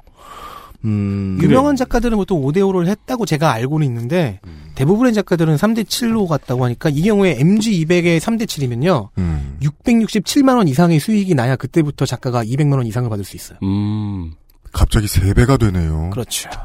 3배가 넘죠. 667만 원 이상의 수익을 내지 못하면 그러면은 이렇게 볼 수도 있는 거네요. 작가가 40회차를 연재했는데 네. 음. 40회차까지 한 500만 원대의 수익을 계속해서 올리고 그대로 어, 완결이 났으면은 작가는 계속 200만 원씩만 받았겠네요. 그렇죠. 음. 뭐 그리고 뭐 완결 뒤 어, 세부적으로 들어- 들어가면 더 복잡해집니다. 완결 뒤는 어떻게 할 것이냐. 음. 근데 이게 다만 이제 주는 입장에서 이걸 생각을 해보면 최초의 미니멈 개런티에 우리가 이야기했던 순수한 착한 미니멈 개런티, 멀쩡한 미니멈 개런티는 회사가 손해를 보기 때문에 미니멈 개런티라는 이름을 불러주는데 그렇죠. 지금 마지막으로 나온 이 특이한 베리에이션은 회사가 보장받을 수 있는 수익이 커요. 사실 이 안정적이 돼요. 이러면. 분배 요율이 3대 7인 이유는 네. 이 미니멈 기런티는 회사 입장에서 출혈을 각오할 수 있는 리스크를 각오하는 제도이기 음. 때문에 그래요. 리스크를 팍팍 줄여주네요. 이 방법. 그래서 누적 있고 MG를 하면 결국 회사가 가져가는 요율이 좀 더 많아지는 것은 음. 공평한 셈법인데 네. 이거는 선분배 후공제의 이 마법은 네. MG를 두세 배씩 올려버리는 것과 그 회사가 마찬가지인 이 마법은 쉬워져요. 이러면 그렇죠. 일하기가. 근데 아까 그 회사의 리스크를 작가가 갖고 가게 되는 거죠. 문화 콘텐츠 장사니까 이것도 그러니까 이 리스크라는 게 언제나 많이 생각을 해야 되는 부분인데 이 정도로 머리를 잘 짜낸 거는 확실히 우리 아까 아까 얘기했던 그 웹툰을 다룬 PD 입장에서 생각해 봅시다. PD가 확실히 마음의 짐이 확 떨어집니다. 확 더러워집니다. PD가 이 작품이 반드시 히트해야 되는데라는 생각 속의 리스크가 팍 줄어요. 어떤 분들은 이렇게 생각하실 수도 있어요. 어떻게 이런 비, 비합리적인 제도가 유료 플랫폼 중에서 그래도 가장 큰 회사라는 회사에서 버젓이 시행되고 있는데 음. 아무도 이걸 보이콧하지 않았는가 음. 이날 이때까지 음. 요즘이 올 때까지 음. 정보의 비대칭성 때문에 그렇죠. 저쪽 회사는 일반 MG 하고 있고 저쪽 회사는 누적 MG 하고 있는데 당연히 이 저 회사들로 가는 게 작가 입장에서 낫죠. 음. 하지만 저 회사에서 그런 계약서를 쓰고 있다는 사실을 음. 계약의 비밀 유지 조항 때문에 쉽게 알기는 어려워요. 아, 내가. 이런 예. 이런 불공평한 어, 선분배 후공제 MG를 하고 있다는 거를 음. 쉽게 얘기하기 애매해요. 저희야 직접 계약 대상이 아니니까 비밀 유지 조항이 저희에게 적용되진 않아요. 아, 그 고민이 크셨을 수 있겠네요. 웹툰 네. 작가들은. 최근에 협회들이 좀 생겨나면서부터 이런 정보들이 교환이 되고 음. 정보의 비대칭성이 조금 깨져나가서 음. 그래서 이제서야 좀 이야기가 나돌게 되는 겁니다. 근데 이제 또 그 전까지의 몇몇 웹툰 업체들의 성적표를 비교를 해보면 컨텐츠를 내놓는 입장에서는 잘 나가는 회사랑 계약하고 싶은 게또 당연한 그것도 있죠. 마음이죠. 그렇죠. 네. 그러니까 플랫폼이 잘 나가야 만화를 보는 사람들이 늘어나니까요. 그러죠. 예. 웹툰계에서 어, 계약서의 문제는 사실 어제 오늘 일은 아닙니다. 그래도 뭐 협회 얘기만 할 것은 아니지만 계속해서 협회라든가 아니면 몇몇 작가들이 홍보를 하고 이런 이런 게 있다면 부당한 것이다 얘기를 하고 하면서 조금씩 조금씩 나아져 왔죠. 음. 여기에 또 다른 단어가 등장합니다. 지체 상금, AKA 지각비. 지각비. 대부분의 웹툰은 주 1회 연재하죠. 근데 지각비라 그러면 지각 때문에 내는 벌금 같은 돈이라는 걸 얼른 네. 들어서 알 수 있는데 지체 상금은 뭐예요? 지체 보상금이라는 단어 오랜만에 들어보네요. 네. 지체 보상금이죠, 이건. 그렇죠. 네. 네. 그걸 줄여서 지체 상금, 지각비를 좀개 표현한 거죠. 격주 1회나 월 1회 연재의 경우도 있는데 이 경우에는 원고의 양이 훨씬 늘어납니다. 음. 이런 식의 마감 시스템은 출판 만화 연재 시스템과 만평에도 늘 존재하는 연재 만화의 숙명과도 같죠. 네. 때문에 만화가 이 스테레오 타입 이미지에는 병약한 두문불출이라는 요소가 늘 존재해 왔습니다. 그렇게 살지 않으면 힘드니까요. 자, 만약 골골대던 만화가 성남팔사가 본명 윤세민 네. 편집부에 원고를 넘기는 시한을 넘겨버렸다고 칩시다. 음. 연재 잡지와 무료 플랫폼에서는 뭐 담당 편집자의 애걸복걸부터 감시, 나중에는 내용 증명, 그것도 안 통하면 우리는 다 끝났어 돈 때문에 하는 거지. 여러 음. 가지 여러 가지 역사적 바리에이션이 있죠. 실제로 편집자를 피해서 도망다니는 만화가들이 많죠. 네. 네. 그래서 이 과정에서는 편집자 일하는 노동자들 역시 큰 스트레스에 시달리곤 했었습니다. 그리고 거기서 편집자의 역량이 드러나기도 하고요. 그 저기 마감 시즌에 아예 작가 집에 가가지고 먹고 자고 하는 편집자들도 있잖아요. 음. 레진 코믹스는 여기서도 새로운 발상을 해냅니다. 네, 또 레진입니다. 지체 상금이라고 표기되고 지각 비라 읽는 것이 그 새로운 아이디어인데요. 회사가 시한을 정해요. 시한이 있을 거 아닙니까? 마감 시한이. 여기 이에 맞춰서 작가가 원고를 보내지 않으면 작가에게 지급되는 수익금에서 퍼센티지를 차감합니다. 원래 최초에는 20%였대요. 어머. 근데 작가들이 항의하고 항의해서 지각 횟수에 따라 최대 9%까지 올라가는 것으로 바뀌었습니다. 성남 84 작가의 어머가 한 번 나왔습니다. 20%는 너무 크네요. 그쵸. 지금 성남 84 작가는 월마다 200만 원만 받고 있잖아요? 아, 저는 못 나가는 작가니까요. 네. 근데 늦었어요. 근데 몇 번 늦어가지고 9%를 적용받는 식이 돼버린 거예요? 그러면은 그달 18만 원이 까여서 들어옵니다. 음, 그 다음 달은 원복이, 원복이 되고요. 네. 분배 수익이 많은 작가일수록 이 금액이 커지겠죠? 이게 퍼센티지인 게 문제네요. 네. 그러면 100만, 200만, 300만 얼마든지 올라갈 수 있습니다. 음. 레진 코믹스는 이 시한을 업데이트되기 이틀 전 오후 3시로 정했습니다.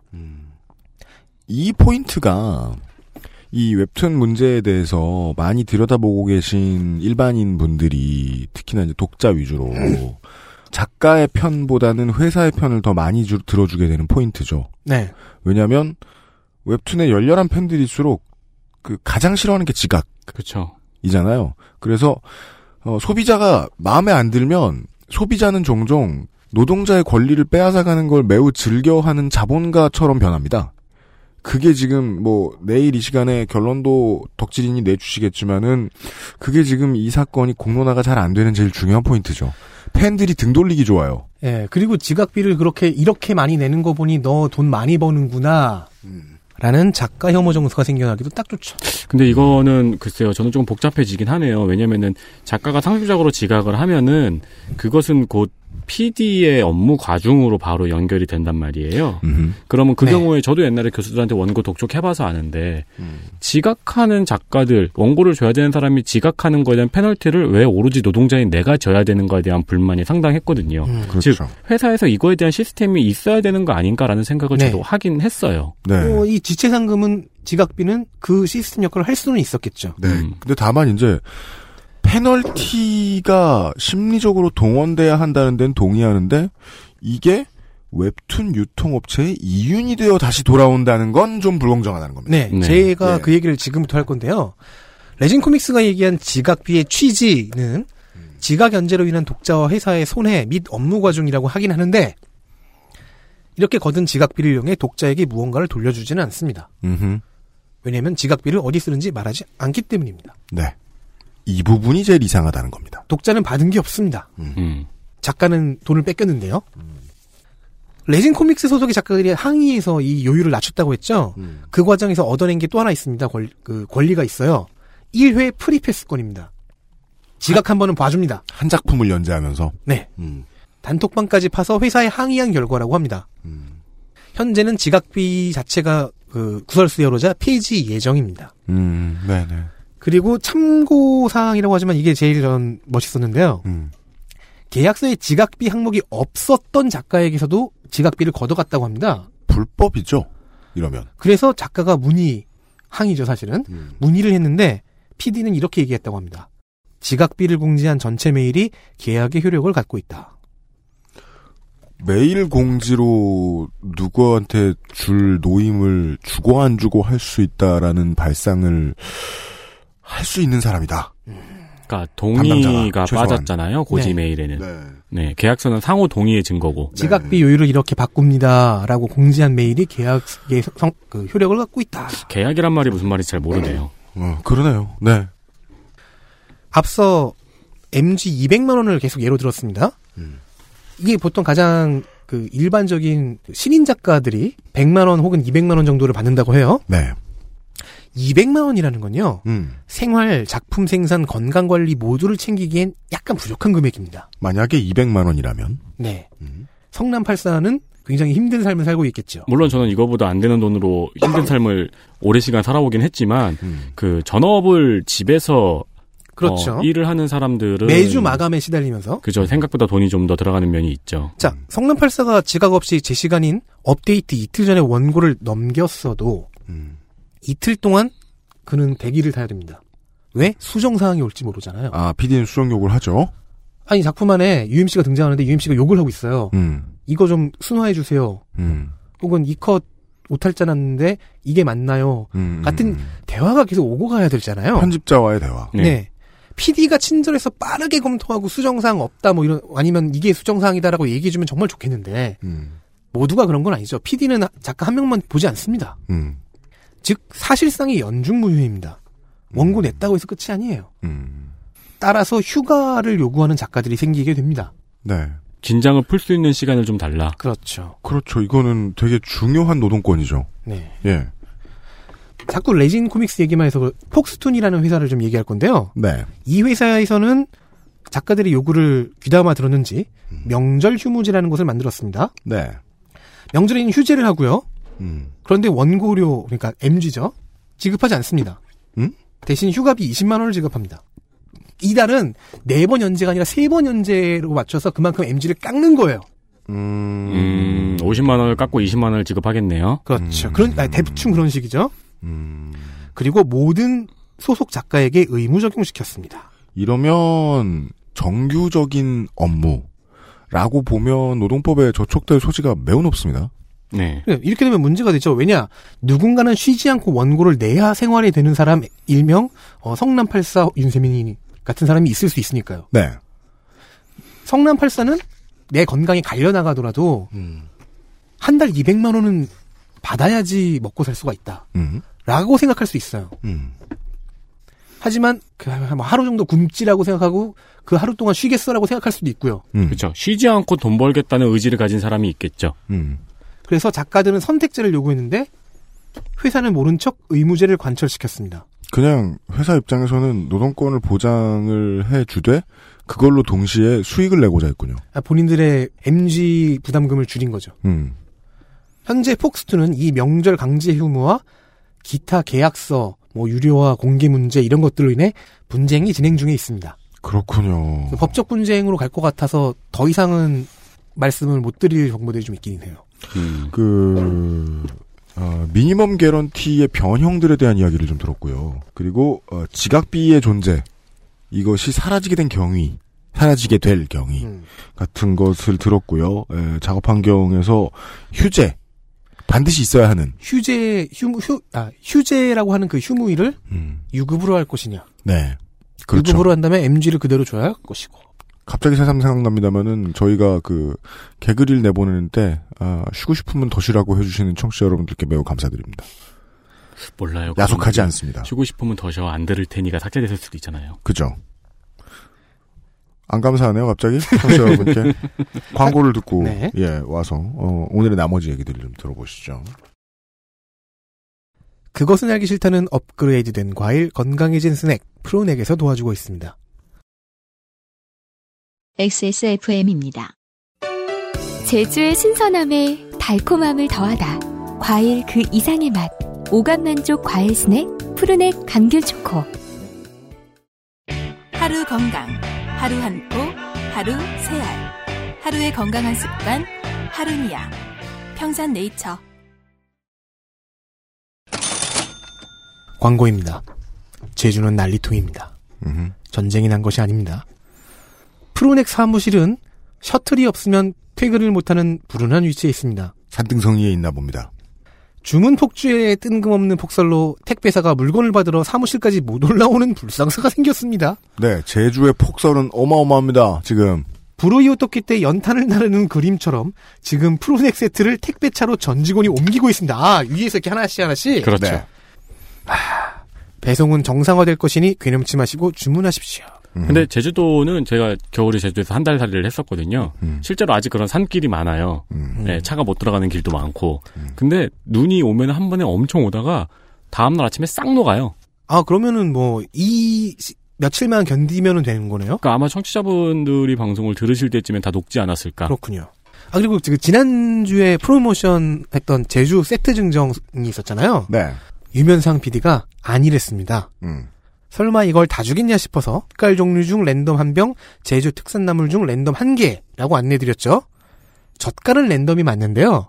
나물은 다 드린답니다. 그렇습니다. 맞아, 나물 랜덤은 좀 이상했어. 그러니까 사, 네 개를, 네, 네 종을 다 드린대요. 음.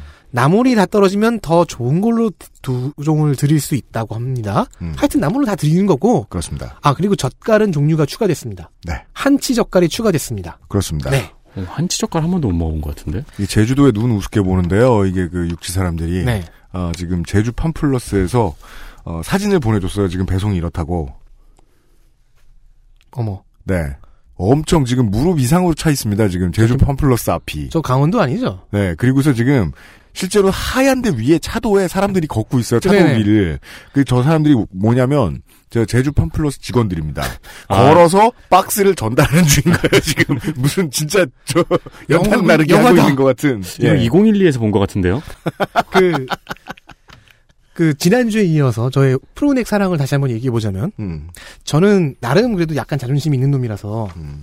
XSFM에 광고가 들어오는 제품을, 네. 그냥 무작정, 형, 나도 좀 줘요. 라고 얘기한 적이 없습니다. 그건 음. 자존심이 없어도 그러면 안 돼요. 그렇죠. 근데 그 자존심을 내팽개치고, 심지어는 말, 달라고 말도 안 하고 다 처먹게 만든 것은 프로넥이었습니다. 알았어요. 유일한 프로넥. 알았어요. 아, 제가 화이트, 초, 생각나니까 매주 화가 나네요. 화이트 초콜릿을 싫어한다고 했잖아요. 아, 똑같은 얘기를 또 해, 왜? 아, 왜냐면 초콜릿의 풍미는 신났어. 단맛, 쓴맛, 신맛의 적절한 조화라고 생각하는 아무튼 근본주의자라서 그렇습니다. 이 네. 칭찬 함부로 하면 안 돼요. 네, 성가비의 이런 말 때문에 이 그 원리주의적인 이야기 때문에 지금 프로넥 직원들이 눈길을 쫑쫑쫑쫑 걸어가느라 개고생하고 그런데 있다. 말입니다. 그, 그 감귤, 그 오렌지에 있는 그 화이트 초콜릿은 신맛과 같이 결합되면서 아주 훌륭 했습니다. 그만해도 됩니다. 예. 진짜 좀 사줘야지. 아이고 참. 예. 네, 바로 아. 이런 걸 이용한 거죠. 계속 이어갈게요. 네. 어, 미니멈 개런티의 이상한 변형과 지각비의 이야기 그리고 휴재 때문에 웹툰 작가들이 손해를 보게 되는 상황. 선택권이 없어지는. 네. 사실 근데 이 건은 폭스톤의 이 건은 무조건 휴무만 놓고 본다면요. 회사 입장도 약간 생각해 볼 수는 있어요. 경영상으로 그 MG를 주고 있으니까 우리도 이 정도는 좀 가져가자. 네. 90년대 가요계 같은 느낌이 드네요. 음. 그렇죠. 네. 기- 한참- 정해진 게 하나도 없는. 네, 한창 성장하고 있는 시장에서 음. 사용자도 노동자도 갈피를 잡지 못하고 있는 모습들이 아직 그렇습니다. 남아 있는 거죠. 네. 그죠. 모든 산업은 정착되는 과정에서 노동자가 피를 보죠. 물론 레진 코믹스는 아까 그 마법을 부린 걸로 봐서는 음. 여기는 다른 회사들과 달리 이제 정신을 못 차린 정도가 아니라 잘 차리고 있는 것 같긴 합니다. 그렇습니까? 네. 뭐 어쨌든 이런 식으로 분쟁이 여러 곳에서 진행이 됩니다. 음. 여기서는 계약서 문제, 저기서는 MG 문제, 여기서는 또 뭐 휴일 문제. 그렇다면은 노조나 협회 같은 단체가 필요하죠. 음흠. 만화가 협회에는 오래전부터 웹툰 분과가 존재했습니다. 네. 그런데 레진 코믹스를 비롯한 유료 플랫폼들이 막 성장하면서 음. 시장이 빵 터졌죠. 음. 웹툰 작가의 수 자체가 숫자가 크게 늘어났습니다. 네. 이거는 사실 레진 코믹스라는 회사 탓도 있는데요. 음. 이 회사가 작가진을 확충하기 위해 여러 커뮤니티 게시판에 만화를 올리던 유망주들을 한번 쓸어 갔어요. 음. 그래서 그때 레진 당했다. 음. 레진에 납치당했다. 이런 이야기들이 저도 이걸 이번에 처음 알았어요. 이런 일이 있었다는 예. 걸. 이에 다른 플랫폼들도 경쟁적으로 작가를 발굴하고 확충했기 때문입니다. 음흠. 결국 만협은 웹툰 분과를 분리 독립시키기로 결정하고 2017년 6월 18일에 회장 조석, 부회장 주호민으로 출범하게 됩니다. 네. 주호민 작가는 어디 가기만 해도 파괴하는데. 그래서 부회장이죠. 네. 참고로 첫 총회 회의를 소재로 조석 작가가 6월 26일 마음의 소리 1093회를 그렸습니다. 이거 아, 기억나요. 그래요? 네. 2017년 6월 26일. 이제 저석 작가가 내, 내가 회장이라고 이러고 음. 이 창단식에 갔어요. 네. 그 제일 처음 들어온 첫게 총회 회의를 이렇게 주재하고 있는데 네, 회장으로서 딱 두근두근 하면서 창단식에 갔는데 네. 총회 들어가자마자 제일 먼저 눈에 띄인 게 네. 부회장 주호민. 그리고 느낀 것은 나는 똥이 마렵다. 거기서부터 시작하는 이야기입니다. 알겠습니다. 사실 이 회차는 준비되어 있던 거죠. 18일에 협회가 그 웹툰 작가 협회가 생겨났는데 음. 바로 첫 총회 회의를 소재로 26일 음. 바로 다음, 다음 주. 그러네요. 자 그런데요. 2017년 6월 18일 보다 1년 전에 어떤 협회가 이미 생겨나 있었습니다. 웹툰과 관련된 협회가요? 2016년 7월에 발족한 세계 웹툰 협회. 어? 세 개요? 네. 회장은 원수연, 부회장은 전세훈. 음. 원수연 작가는 제가 그때 맞췄죠. 이름이 기억이 나서 풀하우스 네. 네. 원수연 작가 웹툰 작품이 있지 않나요? 아 있네. 연재 중인 것도 있어요 지금. 네, 원수연 예, 작가 예, 웹툰 예. 있는 걸로 음. 알고 있어요. 최근에 원수연 작가는 연재를 시작하시긴 하셨는데 음. 이 시점에 아마 없었나? 음. 아마 아니면 기획 중이었나 그랬을 거예요. 네, 그러네요. 지금 최근에 연재를 하셨고 네. 그 원수연 best collection이라는 건 과거의 작품들이죠. 그렇죠. 이건 웹툰이라기보다는 webcomic에 가깝죠. 그러니까 그 리메이크작. 리메이크. 아, 그러니까 뭐 remaster작 뭐이 헤헤. 정도로 볼수 있겠어요. 과거 작품을 그대로 이제 화면에 옮겨놨다면 webcomic에 더 네, 가깝죠. 최근에 그 MBC에서 하는 그 HD 하얀 거탑처럼. 네. 음. 음, 아 근데 원수연 작가의 그 남편은 위대한 캣츠비의 강도하 네, 씨네요. 강도하 씨입니다. 네. 하지만 웹툰 협회의 강도하 씨 이름은 볼 수가 없네요. 음. 세계 웹툰 협회 현재는 그냥 앞에 세 개자를 떼버리고 웹툰 협회. 네, 세계 웹툰 협회는 뭔가 환 같습니다. 네. 세계 웹툰 협회는 딱 들으면 통일교 생각나잖아요. 네, 아, 이곳 이 우리가 협회는 저 통일교 건물 근처에서 저 이래서 그래요. 네. 네. 너무 자주 이 가서. 협회는 예. 딱히 협회단 활동을 유의미하게 하는 게 거의 없어요. 아, 네. 협회 출범의 변은 흡사 대통령 후보의 연설문 같습니다. 제가 아까 저폰 좀 줘봐. 나 약간 읽어볼게. 미창부에 적극적인 인가 동료가 있었다느니 뭐 문화부와의 파트너십을 할 것이라느니 음, 세계로 확장하겠다느니 음. 웹툰 종주국 확립과 만화와 기술의 결합 어쩌고 뭐 한류 그 일부를 제가 좀 읽어보겠습니다. 기어코 원수연 작가가 웹툰 협회에 대해서 페이스북에 쓴 글이에요. 일종의 출범의 변. 네. 미래창조과학부에는 웹툰 종주국 확립과 만화와 기술의 결합이란 취지를 설명하였고 그 과정에서 미창부의 디지털 콘텐츠과로부터 적극적인 인가 독려도 받았습니다. 공식적으로 받은 게 아닙니다. 예. 지금 우리의 웹툰은 한류 문화 콘텐츠의 일각을 담당하고 있지만 곧 핵심 콘텐츠 역할을 하게 될 것입니다. 웹툰은 우리나라에서 최초로 파생된 고유명사이며 이제는 만화보다 더 익숙한 용어가 되었습니다. 이거는 아닙니다. 그리고 웹- 웹툰의 세계화는 곧 우리를 찾아올 변화의 물결입니다. 이럴 때 웹툰을 먼저 경험한 우리가 변화를 선도하면서 표준을 제시할 수 있습니다. 자, 이 우리가 누굴까요? 과거 1990년대에 망가라는 말이 고유명사가 되었듯 웹툰이란 말도 우리가 만들어왔고 제시할 표준을 준수하는 만화를 일컫는 고유명사가 될 수 있습니다. 우리의 기술과 우리의 연출 기법이 웹툰의 세계 표준을 형성할 수 있습니다. 어쩌면 우리의 창작 웹툰에 맞춘 device가 나오고 산업을 선도하게 될지도 모릅니다.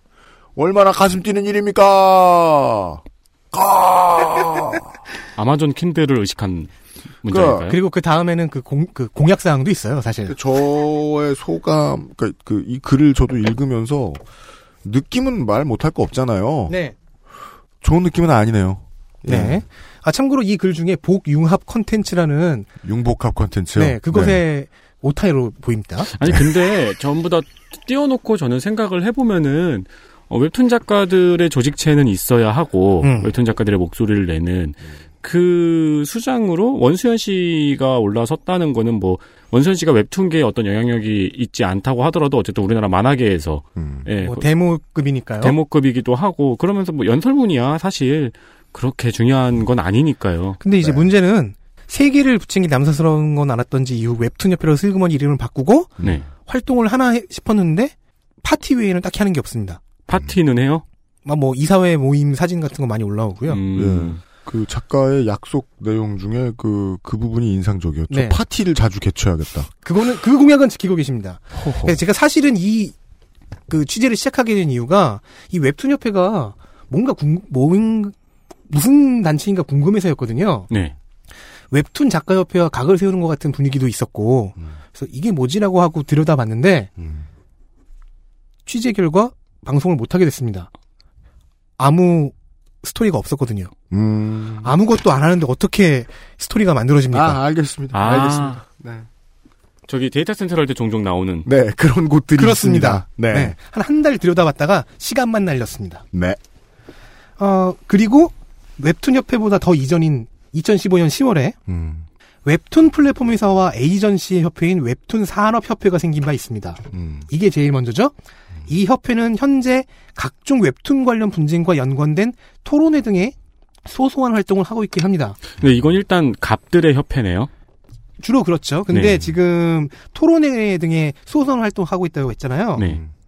이런 활동의 주된 논조는 우리는 저렇게 하지 말자 정도로 보입니다. 저렇게라면 아, 그러니까 지금 그, 구설수에 오르는 저런 회사들처럼은 하지 네, 말자. 매출이 높은 회사들이 회원사로 끼어 있지는 않은 것 같군요. 그렇다면. 네. 업계 내에서 가장 굵직한 이름들이 대부분 빠져 있습니다. 음. 음. 음. 그래서 영향력은 아직 미미한 정도고 그 영향력을 넓혀나가는 게 이 산업협회의 앞으로 남은 과제겠죠. 알겠습니다. 네. 미미. 어쨌든 현재 가장 활발하고 다양한 활동을 보이는 협회는 아무래도 가장 목소리를 높일 필요성이 있는 집단이 작가니까 뭐 당연하겠지만 네. 제일 처음 소개한 웹툰 작가협회입니다. 제일 늦게 만들어진. 음. 아, 저는 문제점을 이제 입감했네요. 네. 그래요. 웹툰 작가 협회라는 게 있었는데 음. 웹툰 사 어, 있었는데 웹툰 협회가 생긴 게 아니에요. 음. 아니에요? 네. 웹툰 협회가 먼저였고 그 다음에 웹툰 작가 협회가 만화가 협회에서 갈라져 나온 거예요. 음. 그것과 아. 완전히 별개입니다. 아, 그렇군요. 근데 웹툰 협회는 이름부터 좀 이상하죠. 웹툰 산업 협회 무엇이 모인 누가 모인 협회인지 알겠죠. 음. 웹툰 작가 협회 누가 모인 협회인지 알겠죠. 음. 웹툰 협회는 누가 모였을까요? 웹툰들이 모였겠죠. 회원 툰들이 네. 세계 웹툰 협회들이 세계 세계 웹툰들이 네. 어 그게 제일 마음에 드는데요. 어, 이런 이거 귀엽겠다. 해가지고 네. 캐릭터들 모여서 어벤져스처럼 만드는 만화 있으면 재밌겠네요. 네, 각 그, 작가랑 회사들보다 훨씬 마음에 드는 게 모여 있어요. 네. 네. 자, 웹툰 작가 협회는 웹툰 협회와 헷갈리는 극초기 한 며칠을 지나서 네. 현재는 작가들에게 계약서의 공정성을 판단해주고 법적 분쟁 시에는 뭐 변호사도 지원해주고 음. 상담해주고 이게 법적 분쟁이 성립한다 안 한다 분쟁 및 피해 사례를 모아 데이터화해서 그 저- 작가들의 파편화된 개인인 음. 작가들의 정보 비대칭성을 줄여준다든가 음. 하는 식의 활동을 하고 있는 중입니다. 사실 사실 상 네. 노조의 역할을 하는 어떤 이 창작자 협회가 할 수 있는 해야 되는 일을 하고 있네요. 그렇죠. 뭐 언론에 크게 다뤄지는 일이 있으면 뭐 성명서도 내고 음. 그리고 웹툰 작가 협회와 웹툰 산업 협회가 현재 초점을 가장 많이 모으고 있는 회사 그렇죠. 왜냐면은 팬덤은 작가들에게 있으니까요. 그것도 옛날 얘기예요. 그런가요? 네, 음. 내일 얘기가 될 겁니다. 어쨌든 작가협회와 산업협회가 현재 가장 초점을 맞추고 있는 회사는 처음에 말한 한국이 매우 익숙한 그 맥락을 보여주는 회사입니다. 앞서서 가장 많은 이름이 나온 레진 코믹스입니다. 그렇습니다. 그 이야기를 내일 할 것입니다. 그 이야기를 내일 할 것입니다. 음. 여- 오늘까지 웹툰 따라오시느라 고생하셨습니다. 네. 평생 웹툰을 구독해온, 어, 아니라고 홍성갑 구독인이 내일 다시 청취자 여러분들께 인사를 드리고, 어, 레진 코믹스에 대한 이야기를 좀 들려줄 것 같습니다. 네, 전 여기까지 듣고 이제 협회들에 대한 이야기를 들으니까 네. 조석 작가가 그린 마음의 소리 1093회가 더 인상 깊네요. 그렇죠. 그래요? 그 당시에 저도 그거를 보고 음. 하하 웃 그게 이제 유미의 세포들을 네. 패러디한 예. 음. 조석의 분- 분자들이었나 뭐 그랬을 텐데 네. 그 보면서 하하 웃으면서 음. 아 웹툰 협회 웹툰 작가 협회라는 게 생겼고 음. 회장이 조석이구나. 음. 음, 그래서 이제 일단 회- 조석이라는 걸출한 이름이 회장으로 있는 협회구나. 음. 하면서 독자인 제가 저 협회의 존재를 알게 되었잖아요. 음. 예, 그리고 어, 저 이름으로 뭔가가 나오겠구나, 뭔가가 나오면 음. 이라는 생각을 하게 됐으니까 그리고 지금 나오고 있긴 하죠. 협회에 대한 홍보가 기깔나게 된 거잖아요. 그렇죠. 그 이야기를 이제 들을 수 있겠네요. 예. 내일 다시 모여 들어 주십시오. 이제는 이야기가 있습니다. 네. 비상시국 대책회의 팀이었습니다. 내일 다시 뵙겠습니다. 안녕히 계십시오. 안녕히 계십시오. XSFM입니다. I D W K